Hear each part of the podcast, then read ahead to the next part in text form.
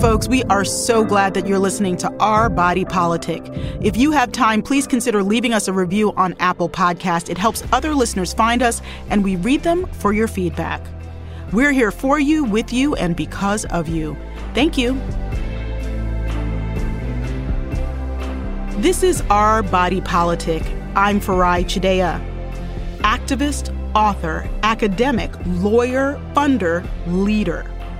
Urvashi Vaid was all of these, and she was also my friend. She died last month of cancer, leaving a legacy of intersectional activism and a reputation for moving mountains. During this era, where attacks on LGBTQ Americans have become a key battlefront in political culture wars, her work is more relevant than ever. As just one example of the current climate, just last Saturday, police in Idaho arrested 31 white supremacists who'd planned to attack an LGBTQ pride event later that day. Vaid, an immigrant from India, always made the connections between LGBTQ issues, racial justice, and economic inequality. Vaid authored the influential 1995 book Virtual Equality The Mainstreaming of Gay and Lesbian Liberation, worked as a lawyer for the National Prison Project, led the organization now known as the National LGBTQ Task Force, and co founded the Donors of Color Network, among many more distinctions. I asked her friend and collaborator Juan Battle, a presidential professor at the Graduate Center of the City University of New York, what made Urvashi a force she made her biggest impact on the world through creating and liberating. She created organizations and institutions that directly and indirectly liberated people to organize, to be free, to access power.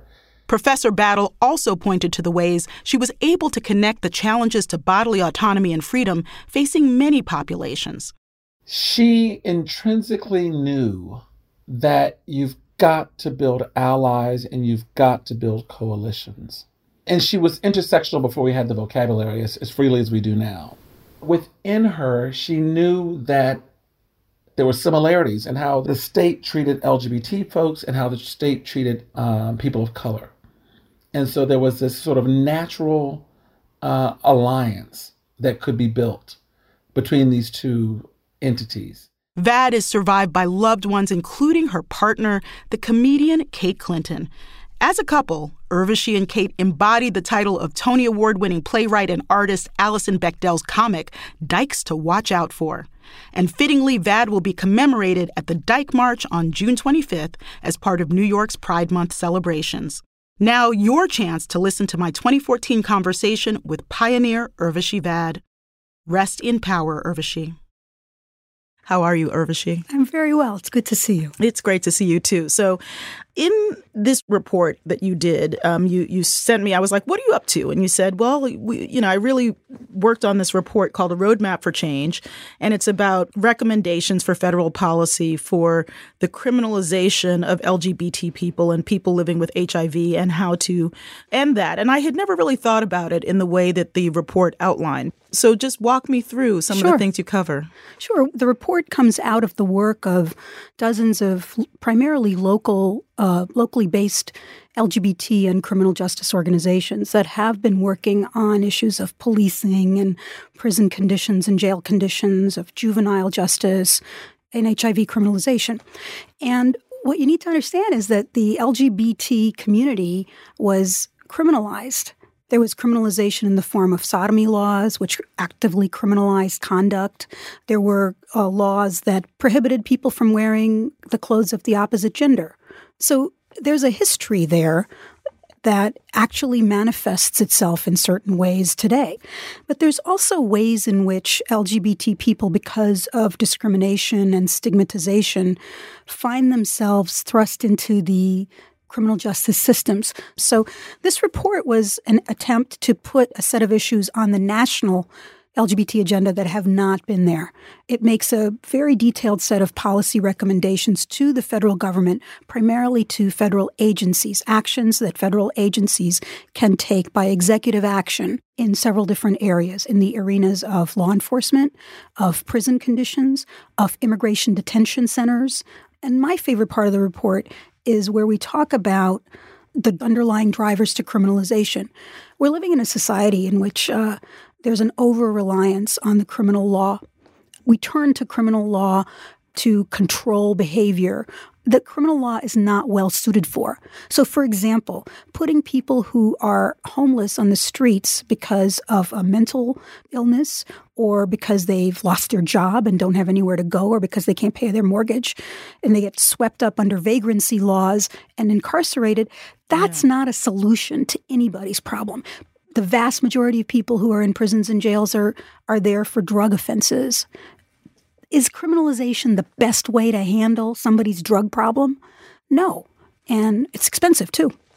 And there are a number of, of ways in which, you know, the lives of ordinary people who are just going about their business are affected by over policing, over incarceration, and over reliance on criminal laws. So the HIV statutes, but 36 states have laws that basically they criminalized people who are HIV positive because they say that if you don't disclose your HIV status and you spit on somebody or you have sex with somebody, you could be facing a felony charge if that person brings a charge against you. Now, HIV is not transmitted by spit. It is not transmitted by shaking hands, by sitting next to somebody, by sharing a cup, by eating off the same plate, by doing a million normal things. It's got very precise ways that it's transmitted.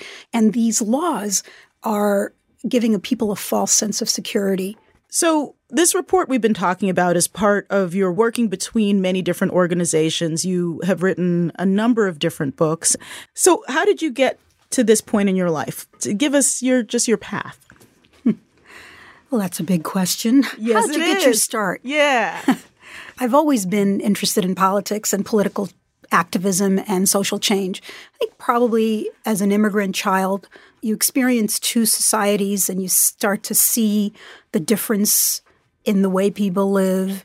And coming from India to America at the age of eight, as I did in the mid 60s, when my family immigrated here, um, I remember reading the paper even as a little kid and following the anti-war movement, which was, of course, on TV as it was, uh, as was the civil rights movement and women's liberation. So, I mean, I was a child in the '60s, so I was just watching this yeah. stuff. But it was really made an impression on me, and I identified. And then, as a student activist in college in the '70s, I plunged into the anti-apartheid movement, the women's movement, and that really brought me to another level of awareness about global struggles, especially the anti apartheid movement. You know, the student divestment piece was what we were working on.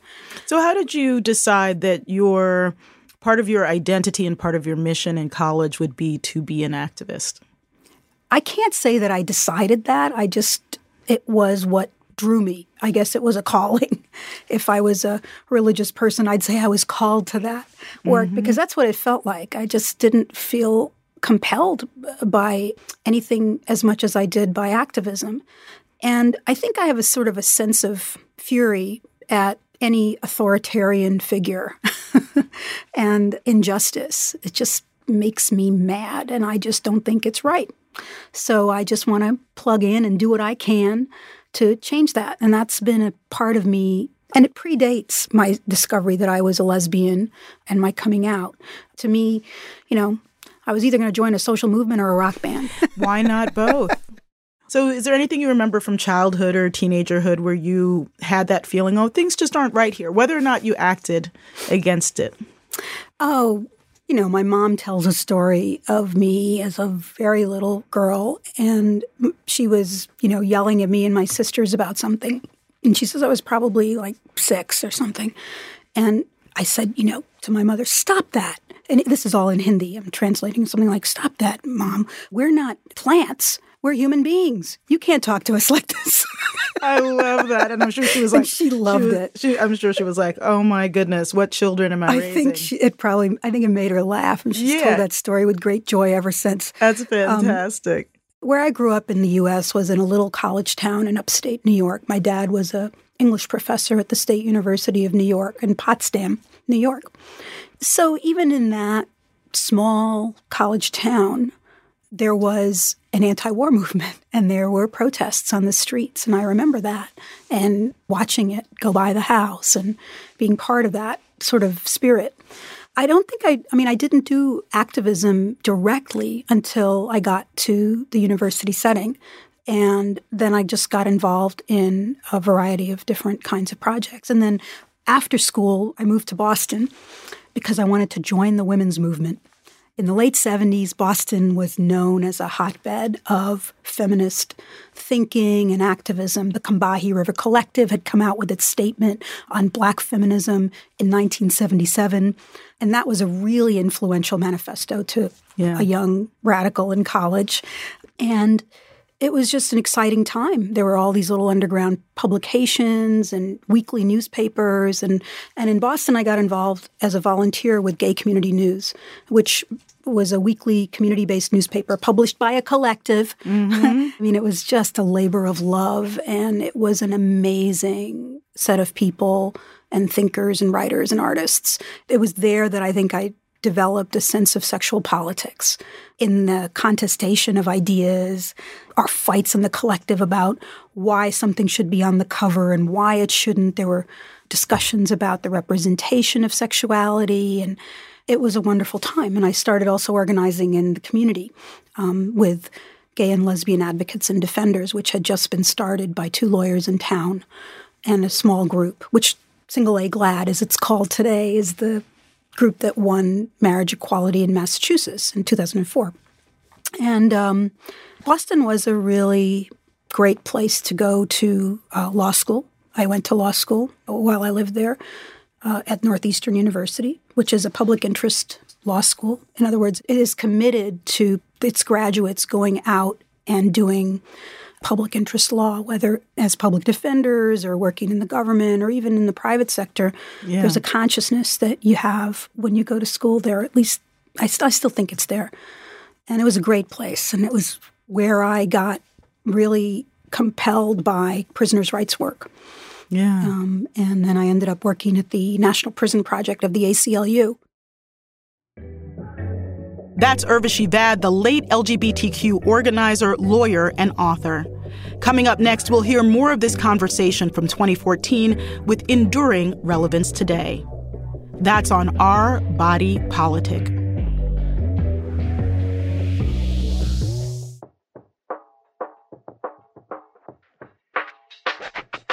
Welcome back to Our Body Politic. If you're just tuning in, we've been revisiting a conversation I recorded in 2014 with activist Urvashi Vaid, who died of cancer last month. Vaid's death made headlines in mainstream outlets like the New York Times, the Washington Post, and the New Yorker, and also in LGBTQ publications like Paz Magazine and the Washington Blade.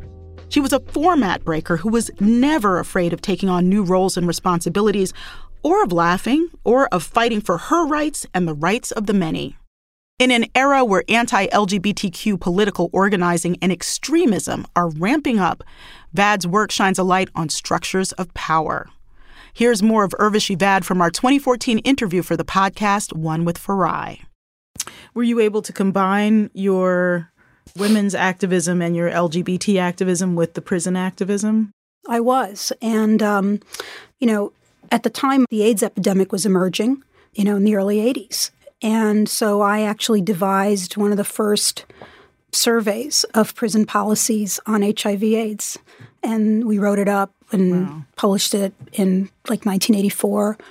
And, you know, then tried to work on getting prisons and jails to actually have policies and provide medical care and all of that. In the early years of my activism, women's liberation and gay liberation were really merged in many ways in the LGBT movement and the movement that I came up in. In other words, it wasn't like two different worldviews.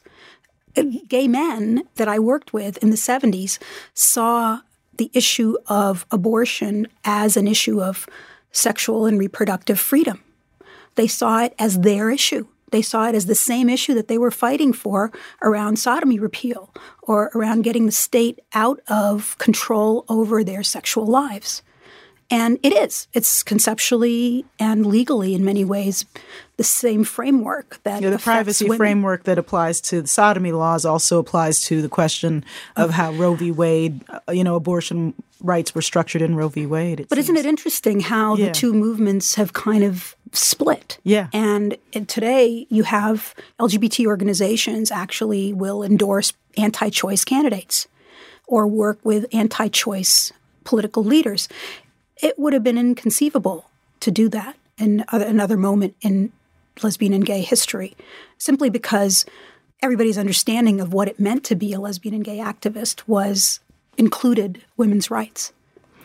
You know, I think about a lot the ways in which different groups align and divide. So during the civil rights era, you had Jews and African Americans with very aligned interests, and now somewhat less so. Um, some people would say radically less so. And it sounds like what you're saying about women's rights and LGBT rights among some people has also gone through this split. How do you begin to re-engage people in the commonality of equality. Because my personal view is that equality is an absolute. Like if you respect someone's equality you respect their equality in all aspects of who they are. Well i think you know one of the shifts that i've been arguing for and i've been influenced in this by some wonderful work that's been done in in the critical race movement among trans legal scholars like dean spade is to think about equality not just as formal legal equality, but to think about it as changing the lived experience of everybody in our community. And if you focus on lived equality versus legal equality, it really opens the door to, for everybody to see wow, the lived experience of somebody living on the Upper East Side is really different than the lived experience of somebody living, you know, in a small town in rural Texas. And if I'm talking about LGBT equality, I want it to be a condition that both of those people can experience. So you have to sort of start to think about, oh gosh, so how do I impact the life of that person in rural Texas, as well as the life of that person on the Upper East Side? And I think the framework of lived equality, of thinking about how government and business and all these institutions that we live under, that they distribute life chances and opportunities to people. Part of what we're trying to do is to recalibrate that distribution of life chances and opportunities. I think if you look at it that way, it draws you to the solution and the practical work that needs to be done, the practical policy changes that need to be made. I've spent a lot of time arguing theory and arguing for a, a moral unity, a moral reason why we should all be united, for solidarity has been a frame, coalition has been another frame. Those are important, but I think lived equality cuts through a lot of people's resistance. Because really, it's very rare that you stand in front of somebody and talk about what's going on for a homeless teenager, and they're going to say, Well, I don't want to help, mm-hmm. you know, because I'm successful and bourgeois. You know what I mean? Yeah. It cuts through a lot when you say, yeah, freedom should be available to everybody, regardless of their economic position or their geographic location or their gender identity or their gender, I mean, or their race. Then you get into, yeah, that's true. I believe that. On an even bigger umbrella level, you know, we've been talking about struggles for equality among groups that in some ways have not experienced legal equality in America, but among people who seemingly should you know have always had legal equality in America there's still people who don't have lived equality. And how do you have that conversation or is that impossible these days? It's not impossible at all. And i think the way to have that conversation is to talk about the inequality that's built into the economic system that is the source of their hardship. So white working class people in this country are struggling. White middle class people in this country are struggling, as are people of color.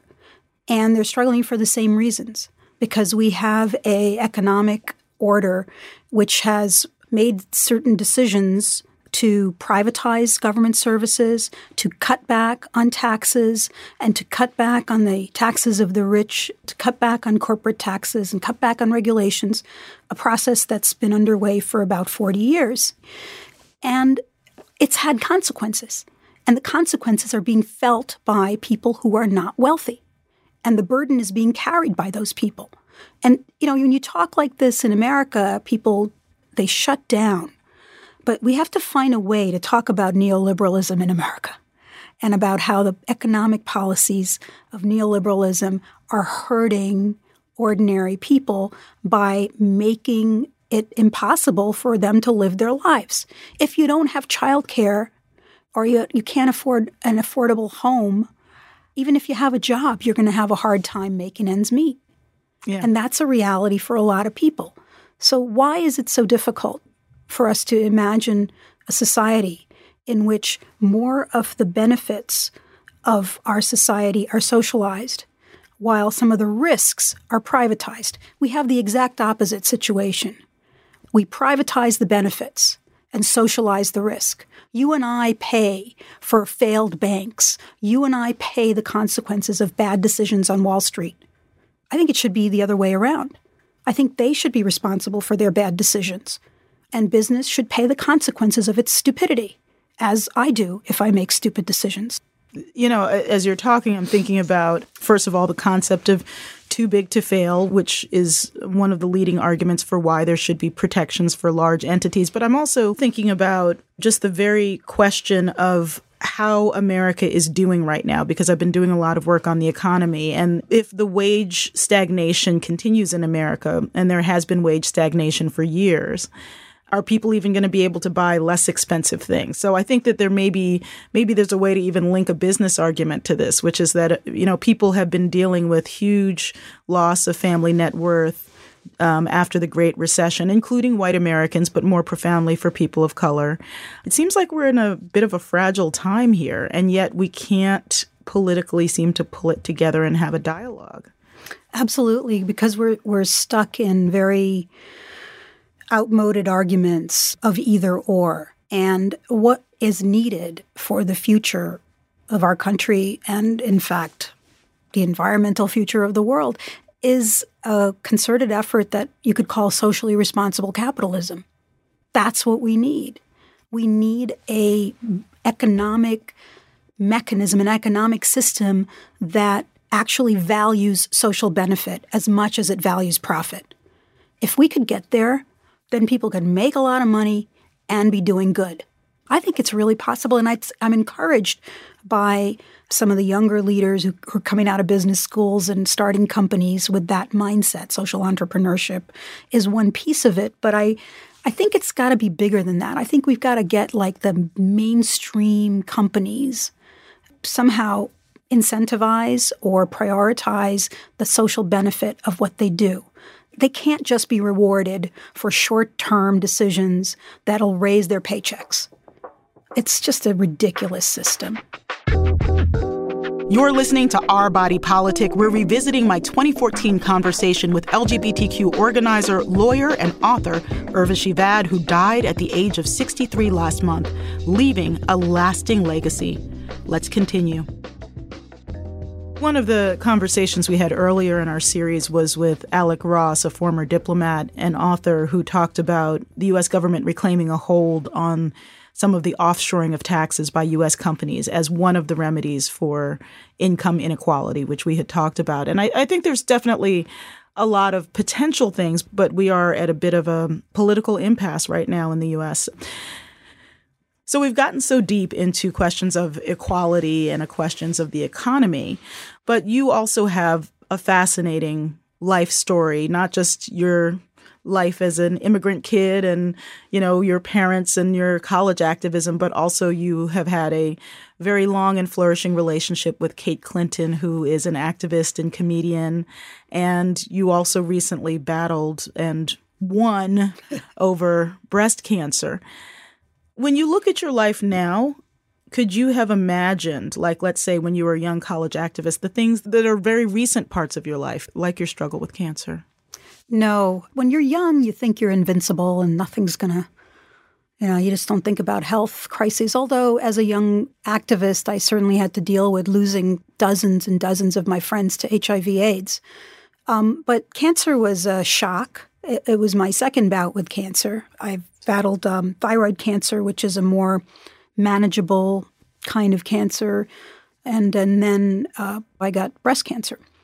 And I was very lucky and I am deeply grateful because I had so much support.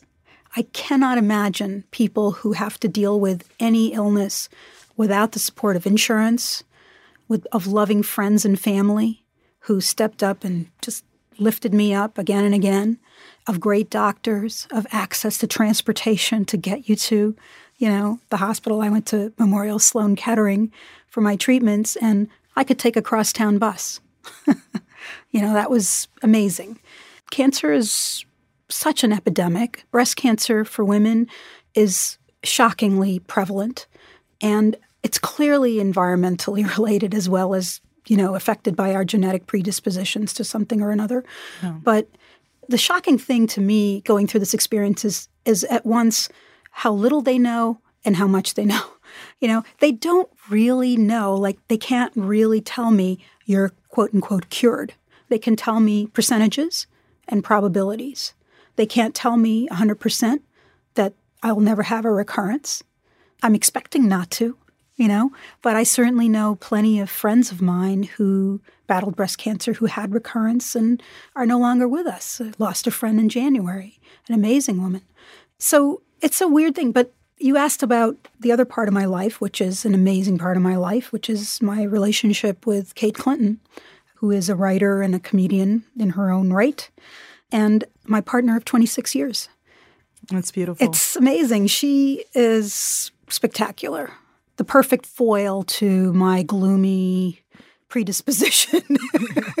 we say we're the marriage of comedy and tragedy. That's so funny. I don't think of you that way. You just seem like two cool people and you you're just so comfortable together, like all great couples. You just seem to really be comfortable with each other. What was it that attracted you to her? Her kindness and her independence. She's a deeply compassionate, kind person. It's kind of an indescribable quality of appreciation that she has for others and of regard that she has for the world. And that's a real rare quality in comics who can be quite cynical. Mm-hmm. but I also love the fact that we're two very different people. And we used to ask people who are in long term relationships, whether heterosexual or gay, what's the secret to your relationship when we were newer in it? Because it's every relationship has its moments and it's a struggle sometimes. Absolutely. But universally, what people would say and what I would agree with is that the secret is communication. If that breaks down in in a friendship or in a lover relationship, that's where the relationships get in trouble. So communication is about really making sure you're connecting, not cohabiting. You know, it's about sharing even the hard stuff. And that's something that I've been lucky enough to have with her. And um, it certainly made my activism more rich in many ways. She gets me to lighten up.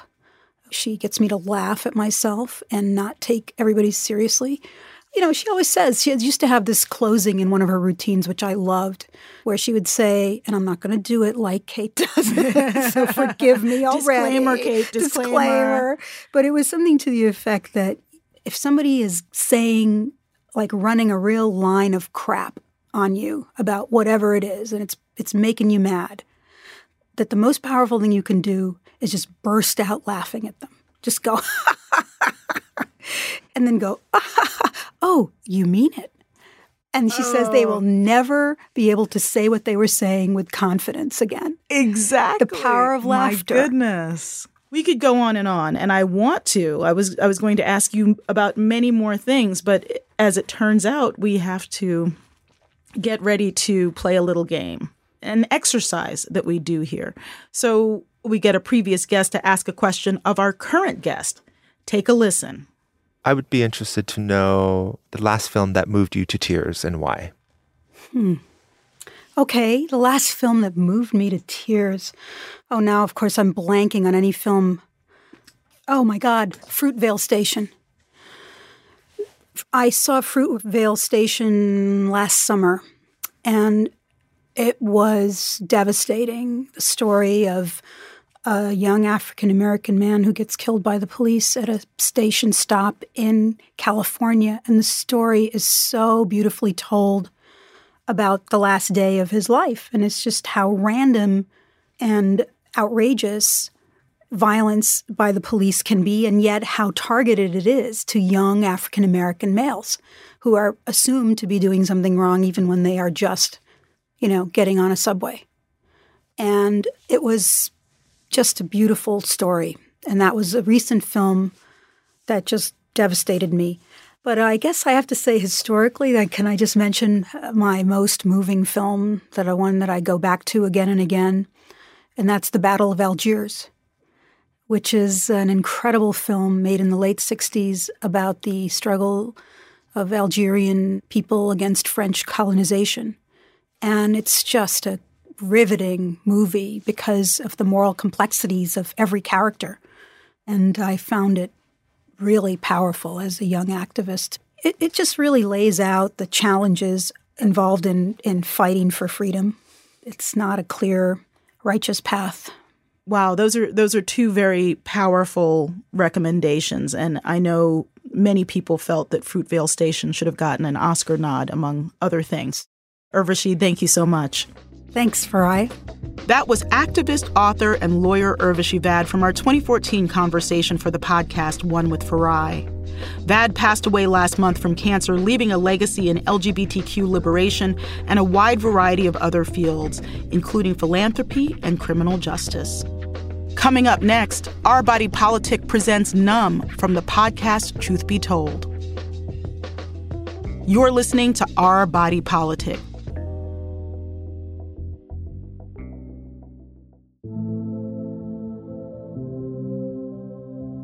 Welcome back to Our Body Politic. Before we continue with the show, I want to first ask for your help on an upcoming episode. Next week, we're going to be talking about the latest in the hearings about the January 6th insurrection. And we want to know what questions you have about the House Select Committee and the investigation into the January 6th insurrection. You can also let us know what you're feeling as this moment in democracy unfolds. Please let us know your questions so we can share them with our upcoming guests. You can give us a call. Our voicemail is 929 353 7006. Again, that's 929 353 7006, giving us the questions you have about the House Select Committee and the investigation into January 6th. You can also find us on Twitter or Instagram at Our Body Politic and send us questions there.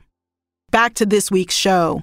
On our Body Politic Presents series, we bring you stories and conversations from independent voices in audio. Today, we have a new offering from the podcast Truth Be Told, hosted by Tanya Mosley. Their episode Numb features minister and writer Dante Stewart speaking on hope during times of violence and loss. Let's take a listen. How many times have you started talking to someone recently about all that's been going on and you can't even get the words out? I can't. I just can't deal right now, is something I keep hearing from my people. When the world hits us over and over and over and over again, we do what we need to do to make it through. Feeling numb can feel safe. What's the word when you feel like you have one, but you actually don't? What are the words when there are no words? Dante Stewart found out the other day while driving to a friend's baby shower. I'm driving and I turn on BeBe Winans singing, What Do You Want the Lord to Say? And you hear nothing but like clapping and clapping and loud clapping. Dante's heart started to quicken, almost on beat with the claps. No words made way to feel. And for the first time in a long time, Dante cried hard. What do you want the Lord to say? Yeah, it felt good. That's probably the only best way to describe it. It felt like I got a little bit closer to what I've been wanting to feel.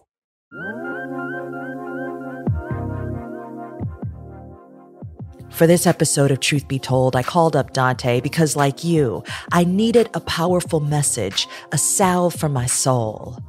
Dante is a minister and a writer, and right after the massacre in Texas, he wrote a piece for the Oxford American called Little Experiments of Liberation. One of those little experiments in liberation involves Dante doing what he can to feel, to sit in the music, to spend time with the people he loves, and to shield the youngest of us, like his three year old son Asa, from his anxiety and fears about the world. I hope you're as moved by his words as I am.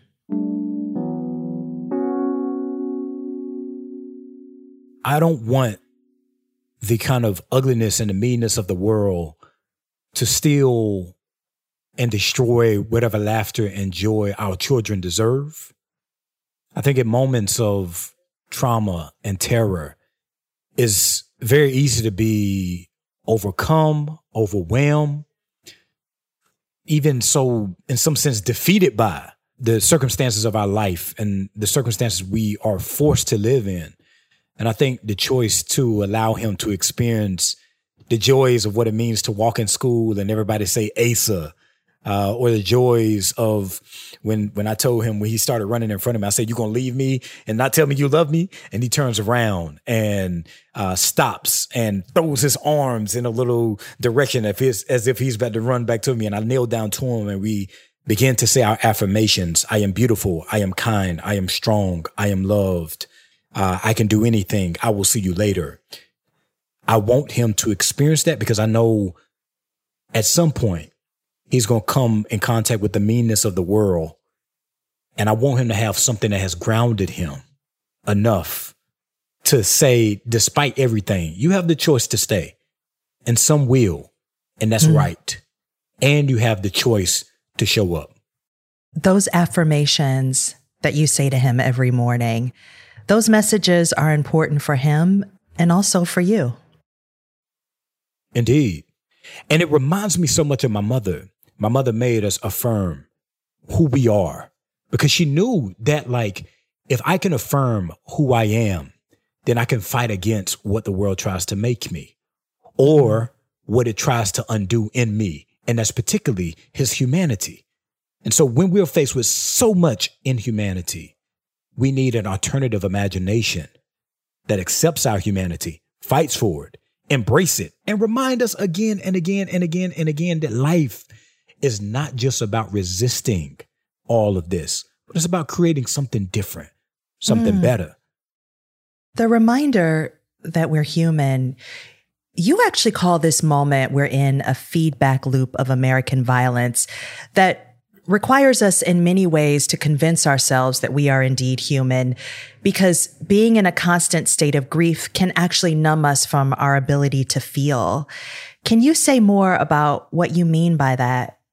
Because in Indeed. a way that numbness in some ways feels like the safest place to be. And and i must agree that sometimes it is.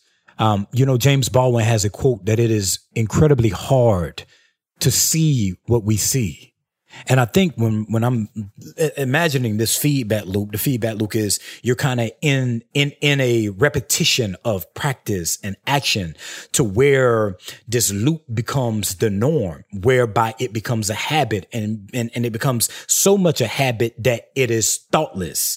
Uh, and so when I think about the ways in which violence and trauma and grief and ugliness and pain and terror guys our American experience we have been on a centuries long feedback loop where you experience violence, violence and pain. And then, you know, those in power tell you, you know, you have to forgive and forget. And especially those who are of the faith perspective, you have to move on. And then you think about the news cycle. The news cycle tells you, okay, you know, like, well, two, two weeks from now, three weeks from now, we may have one essay on it. We may have one of this on it, but it's on to the next thing. And this feedback loop over and over again again makes us become numb to the reality that none of this should be normal. And granted, and sadly, that is the situation that we have been forced into. We've been forced into, and this is not an accident. This is actually by design that we have been forced into a continual feedback loop to where on one hand, it's numb for sure, but like the feedback loop is also about exhaustion. You know, if you can exhaust somebody's heart and their mind and their soul long enough, then at some point they are going to give up on trying to change the world or show up in the world as a full person. It just mm-hmm. is what it is. And so, in order for us to break the feedback loop, number one, we need help. We need a context and a country that will cherish and prioritize the well being of its citizens rather than the power of those who are wealthy and those who are privileged.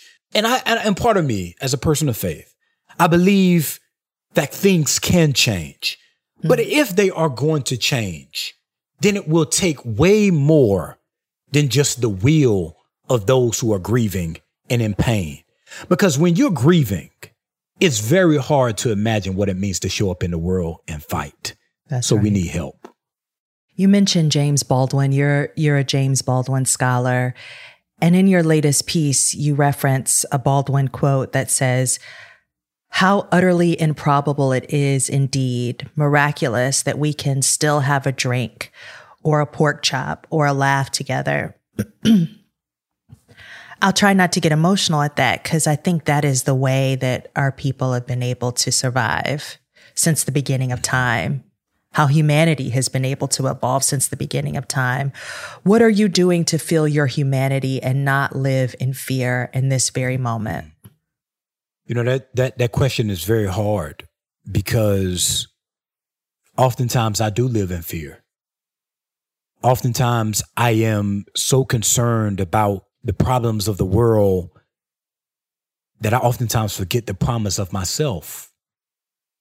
That oftentimes, whenever situations of violence and pain and trauma occur, I feel like I have to force myself as a person of faith, especially, to believe that the religion of those who would rather use the Bible and the church and theology as a weapon of power and control rather than an instrument of love and liberation, I have to force myself to believe that they will not win in the end. And so oftentimes I am afraid.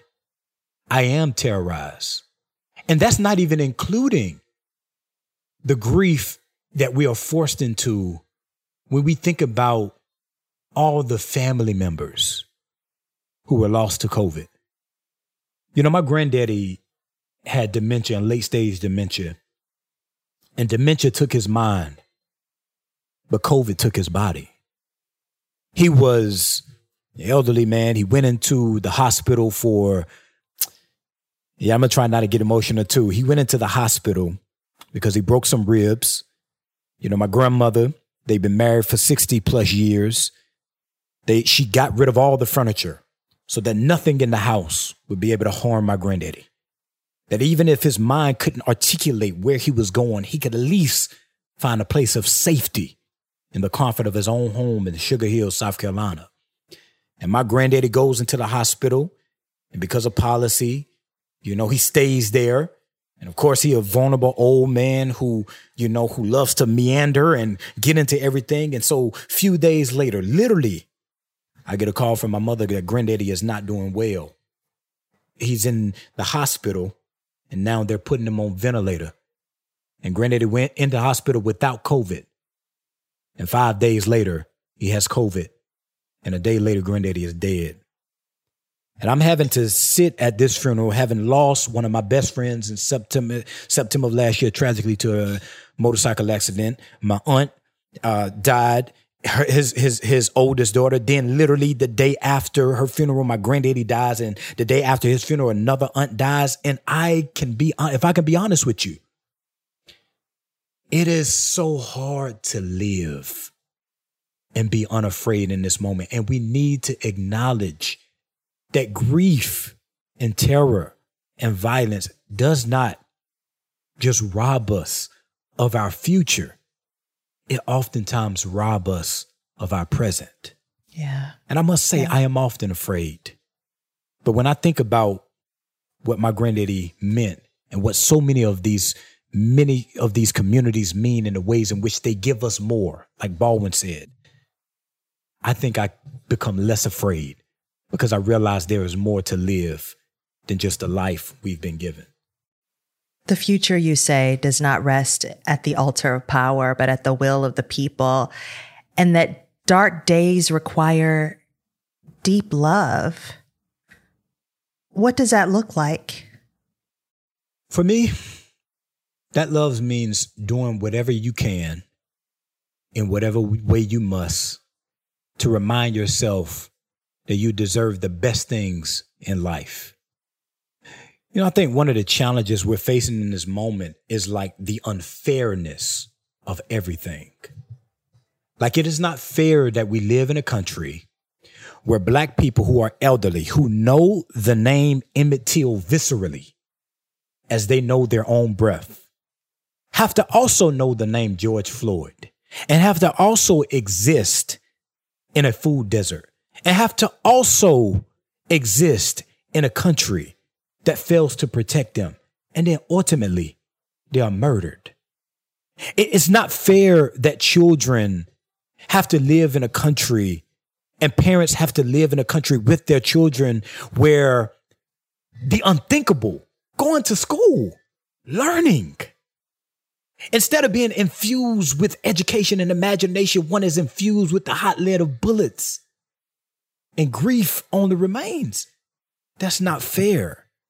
And I think when we think about things that are not fair, there really is no answer but to do whatever you must to try and love yourself and tell yourself again and again and again that you matter.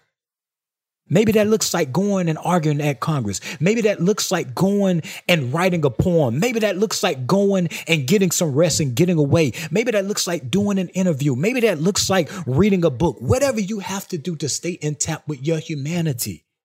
That's what we must do.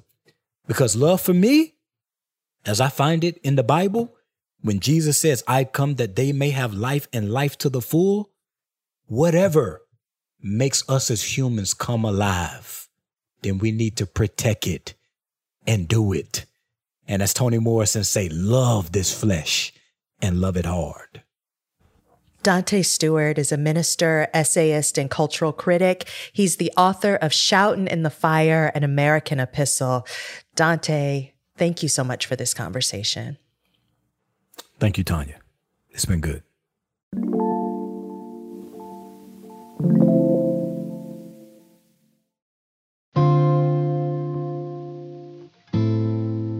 In this here place, we flesh. Flesh that weeps, laughs, flesh that dances on bare feet in grass. Love it. Love it hard. Yonder, they do not love your flesh. They despise it. They don't love your eyes. They just as soon pick 'em out.